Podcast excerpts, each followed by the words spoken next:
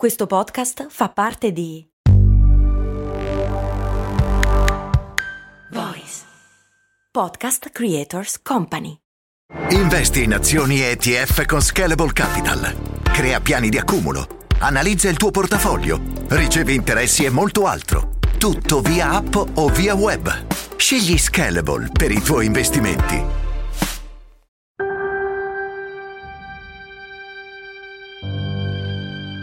La nebbia si confonde con il fumo dei cannoni, le urla della guerra si perdono in grida di dolore. Ci stiamo aggirando per un campo di battaglia disseminato di corpi senza vita.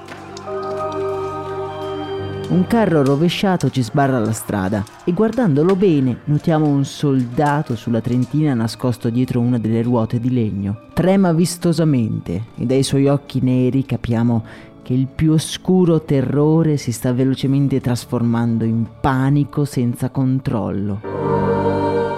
Stringe la baionetta in modo ossessivo, come se fosse la sua unica ancora di salvezza. Improvvisamente un cannone esplode un colpo proprio vicino a lui e la polvere gli oscura la vista. Come un fiume in piena, il panico dilaga nel suo corpo prendendo possesso della sua mente vulnerabile. È completamente disorientato. Rumori, grida, esplosioni si affollano nelle sue orecchie, tanto da non sentire gli zoccoli di un cavallo che gli arriva alle spalle.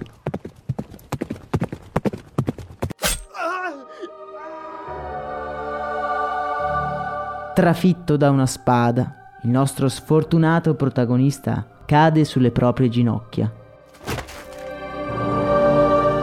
Nei suoi occhi il terrore ha lasciato il posto ad una lenta rassegnazione. Una macchia di sangue si espande per la giubba della sua divisa, mentre il corpo crolla lentamente a terra.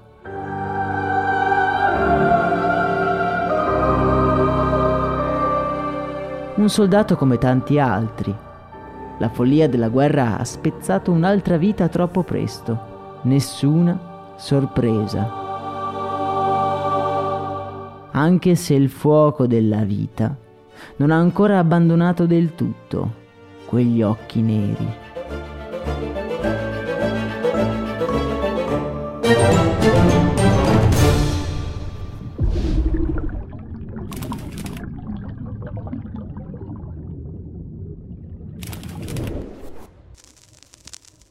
Max Corona, che sarei io, presenta Storie di Brand. Un entusiasmante viaggio back in the future alla scoperta delle storie che si nascondono dietro i marchi più famosi.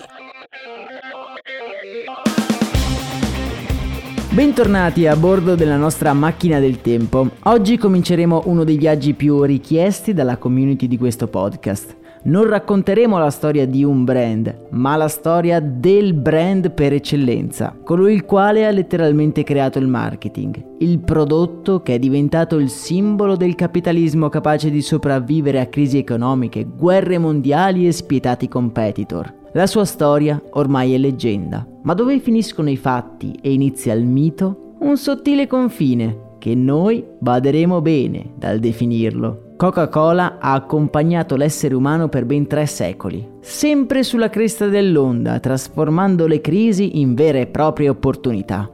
Ma com'è stato possibile? Geniali inventori, visionari scienziati, ma anche spietati uomini d'affari pronti a tutto, pur di non perdere un investimento. Colorati spot si mischieranno in oscure verità in un cocktail capace di soddisfare anche i più assetati cacciatori di misteri. Ma ora basta chiacchiere, c'è solo un modo per raccontare tutto questo, ed è tornare indietro nel tempo. Io sono Max Corona e questo è I Misteri di Coca-Cola, parte 1, Erbe miracolose. 1838, Rome, Georgia. La prima tappa del nostro viaggio parte dal sud degli Stati Uniti. Grandi case giganteggiano sui campi di cotone, distese di verde e bianco, interrotte da file di uomini e donne chini a raccogliere il frutto di mesi di lavoro. Tutto intorno a noi c'è un'aria piuttosto indaffarata ed operativa. Camminando per la piantagione raggiungiamo la veranda sulla quale una coppia, marito e moglie, osserva l'andamento dell'azienda di famiglia. I due, entrambi vestiti di scuro, sembrano scrutare l'orizzonte in maniera un po' preoccupata. Dopo attimi di silenzio, la donna si gira di scatto rivolgendosi al marito. Ma dov'è John? Ma sarà di sotto con i suoi intrugli. Risponde il marito, aggrottando la fronte e restando però con lo sguardo fisso sui suoi uomini al lavoro. La donna, senza aggiungere altro, entra in casa, dirigendosi verso le scale di legno che precipitano giù, ripide verso la cantina. Incuriositi, decidiamo di seguirla. Di che intrugli stava parlando quell'uomo? E chi è questo misterioso John che tutti cercano? Alla fine della scala troviamo una porta di legno che si spalanca alla vigorosa spinta della donna. Come liberate da una loro prigionia, delle volute di fumo denso escono dalla stanza annebbiando un po' la nostra vista. Ma che cos'è questo odore acre? Ma cosa diavolo? Notiamo che anche la donna si è portata la mano davanti alla bocca. John, finirai per farti ammazzare. Basta giocare con queste piante. Nel dirlo, estrae dalla nebbia un bambino e lo strattona su per le scale fino all'entrata. Ma eh, quindi lui è John? Un bambino? È un essere mingherlino, con i capelli nerissimi calati sugli occhi coperti da dei vistosi occhiali da aviatore all'aria preoccupata di chi sa di essere stato trovato con le mani nel sacco. Quel bambino che sta incassando inerme le ire della madre, furiosa per i suoi esperimenti con le piante, è John Smith Pemberton. E ancora lui non lo sa, ma sarà proprio uno di quegli intrugli di piante a cambiare per sempre la sua vita e anche un pochino quella di ognuno di noi. John Pemberton nasce una calda sera d'estate del 1831 in Georgia. Figlio di una ricca famiglia, fin da subito dimostra uno spiccato interesse per la botanica. Passa letteralmente tutti i pomeriggi a catalogare tutte le specie di piante che riesce a recuperare intorno alla villa di famiglia. Prima di compiere 12 anni ha letto tutti i libri di botanica esistenti e ha anche da poco cominciato a sminuzzarle, bruciarle, scioglierle e mischiarle in soluzioni dal dubbio aspetto. Per quanto la madre cerchi in tutti i modi di dissuaderlo, sia con le buone che con le cattive, lui non riesce a trattenersi. È un ragazzo solitario e le piante sono le sue uniche amiche.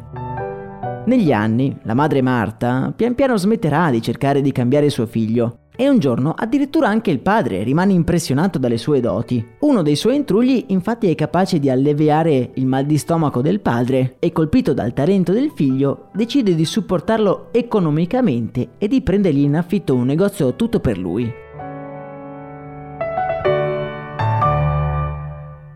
John è al settimo cielo, comincia a mettere per iscritto tutte le piante associate ai rimedi scoperti e all'età di 19 anni ottiene addirittura la licenza per poter effettivamente vendere i suoi prodotti erboristici.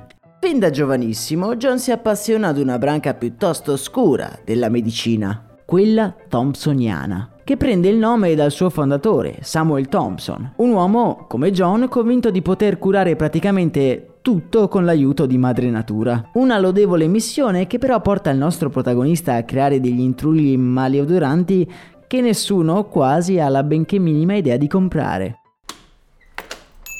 Tuttavia, un sorridente John Pemberton apre il suo negozio speranzoso di vedere entrare il suo primo cliente. Purtroppo, attraverso il vetro del suo negozio vediamo il tempo accelerare gli alberi della strada a cambiare colore e piano piano anche il sorriso del nostro protagonista si increspa fino a scomparire del tutto. I mesi sono passati e pochissime persone sono entrate nel suo negozio. La medicina thompsoniana è trattata con molto sospetto dal cittadino comune. Le piante sono temute e nessuno ha voglia di rischiare la vita provando dei discutibili rimedi. In poco tempo John è sommerso dai debiti e l'idea di dichiarare fallimento al suo stesso padre lo paralizza. È rimasta solo una cosa da fare, abbandonare le sue piante e dedicarsi a qualcosa di più convenzionale.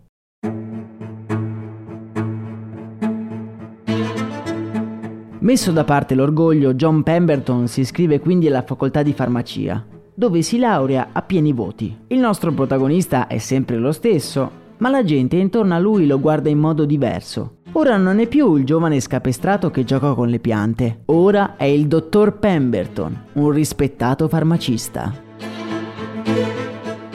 Non fraintendetemi, anche la farmacia è molto diversa da quella che conosciamo oggi. I farmaci veri e propri sono davvero pochi. L'aspirina o l'acido acetilsalicilico verrà isolata solo alla fine del secolo e sugli scaffali di Pemberton si possono trovare sia erbe medicali ma anche gli ultimi ritrovati della scienza, di cui però non si comprendono ancora del tutto gli effetti. Per farvi capire, la medicina più usata e capace di curare un po' di tutto è niente meno che l'oppio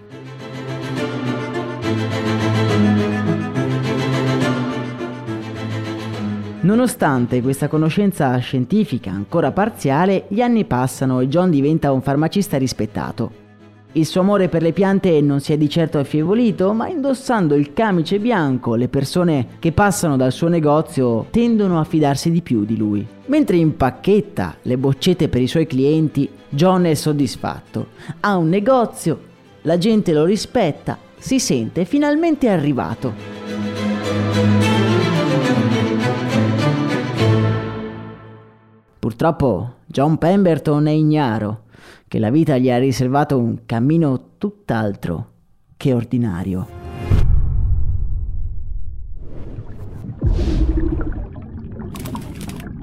Non molto distante dal nostro protagonista, in Carolina del Sud e più precisamente nei pressi del porto di Charleston, un gruppo di soldati a cavallo si sta schierando sul crinale di una collina, mentre dietro di loro le prime luci dell'alba cominciano a fare breccia nel buio della notte.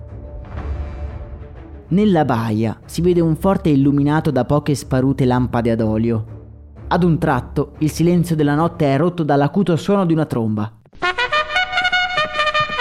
I cavalli, come uno sciame di insetti, volano giù per la collina, diretti come proiettili contro il forte, immobile ed inerme. Colpi di mortai precedono l'arrivo dei cavalieri. È un massacro, le forze confederate del Sud attaccano l'esercito dell'Unione.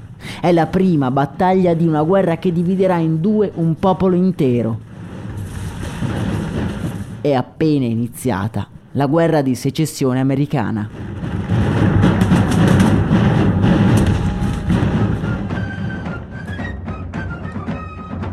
Tutti i giovani, dai 20 ai 45 anni, sono chiamati alle armi. In tutte le città vengono appese le liste di reclutamento, con i nomi di quelli che si devono presentare per essere mandati al fronte. Ad Atlanta, scorrendo la lista, alla lettera P c'è anche John Pemberton, il nostro giovane protagonista.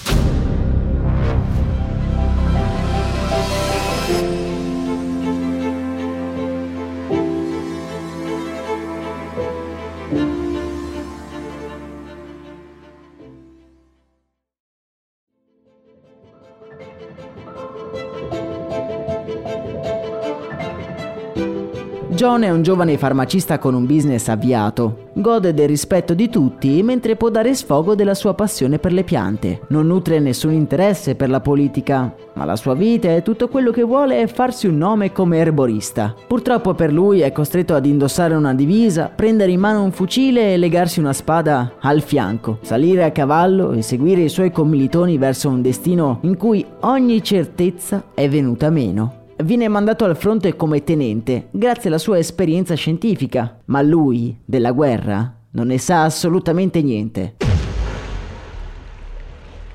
La notte è avvolta nella nebbia, esplosioni rimbombano. E vi ricordate questa scena? È proprio da qui che abbiamo iniziato il nostro racconto.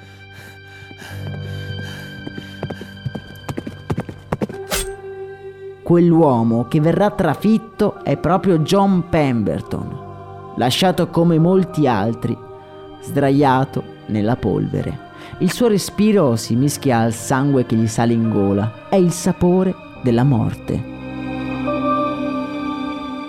Inerme si guarda la sua giubba diventare via via più scura dal punto in cui la sciabola aveva bucato la stoffa. Da quando la lama aveva perforato la sua pelle tutto era avvolto da un silenzio vattato. Disperato e con la bocca piena di sangue la vista gli si annebbia. Forse sto morendo. Pensa, in un attimo di lucida rassegnazione. Ma quel pensiero lo riporta alla realtà. I suoni della battaglia esplodono nella sua testa e il dolore dato dalla ferita lo fa urlare a squarciagola.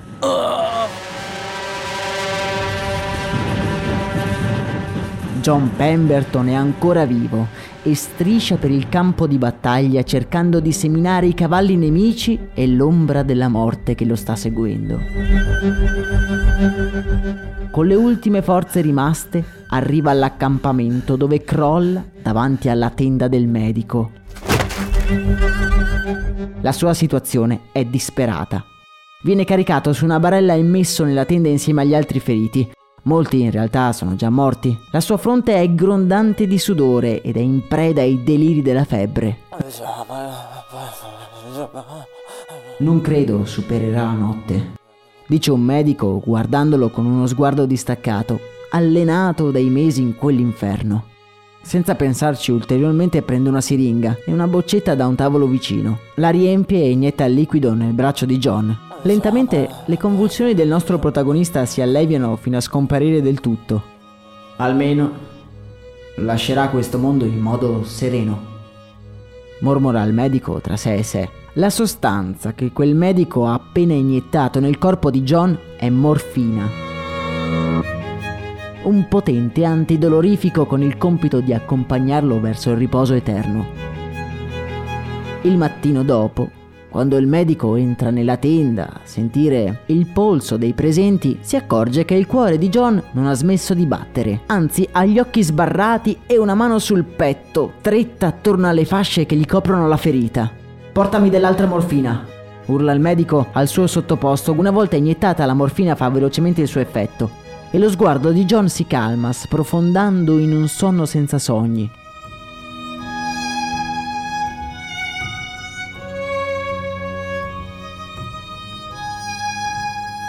I giorni passano e John Pemberton lentamente comincia a sentirsi meglio. La morfina lo tiene in piedi e John ne diventa completamente dipendente. Quella sostanza miracolosa gli aveva salvato la vita e ora lui non può farne a meno. Una vita per una vita.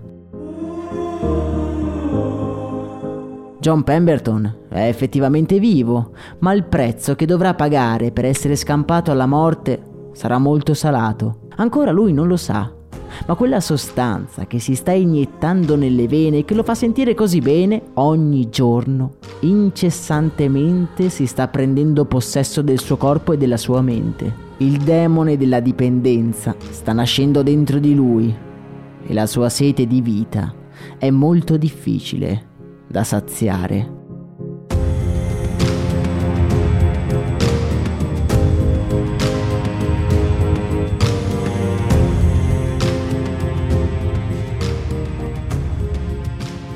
Ormai dimesso, John Pemberton ha 35 anni e ritorna nella sua vecchia villa di famiglia. La guerra è finita, i campi sono vuoti e il silenzio avvolge ogni cosa. Con il sudore che gli scende dalle tempie, apre un astuccio di stoffa ed estrae una boccetta. È l'ultima dose di morfina che gli è rimasta. Le sue mani ormai si muovono in modo automatico. Mentre il dolore si affievolisce, una paura incontrollabile si prende velocemente possesso del suo corpo. La morfina è finita e deve assolutamente trovare una soluzione. Quel pomeriggio ritorna per la prima volta nella sua farmacia. Boccette e bottiglie impolverate lo fissano interrogative. Ci deve pur essere qualcosa che lo può aiutare. Qualche pianta o estratto che possa dargli sollievo dai morsi di quel demone che aveva cresciuto dentro di sé. Ne ha assolutamente bisogno. Dopo alcuni minuti di ricerca spasmodica in cui le boccette volano dagli scaffali, una bottiglia accoglie la sua attenzione. Vin Mariani. Con la gola arsa dalla morfina stappa la bottiglia e ne beve un generoso sorso. L'effetto è quasi immediato. Si sente leggermente meglio. Sta, sta funzionando. E senza pensarci troppo si scola l'intera bottiglia e crolla esausto sul pavimento della sua farmacia.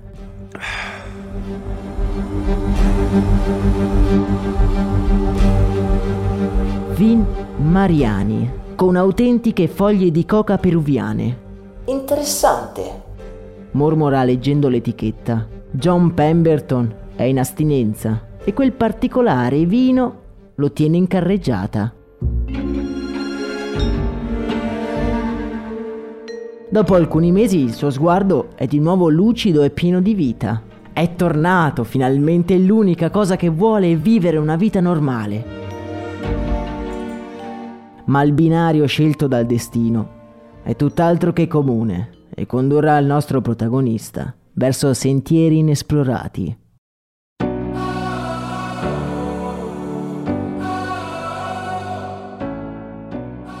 Nel prossimo episodio. La vita di John Pemberton è finalmente tranquilla, anche se non durerà molto. Dovrà affrontare nemici di ogni genere. Ha un'unica arma nel suo arsenale, un innocuo liquido scuro nel quale annegherà tutte le sue paure e ambizioni. Per non perdere il prossimo episodio, segui il podcast sulla tua app di ascolto preferita e seguici su Instagram. Io sono Max Corona e questo che hai appena ascoltato è Storie di Brand.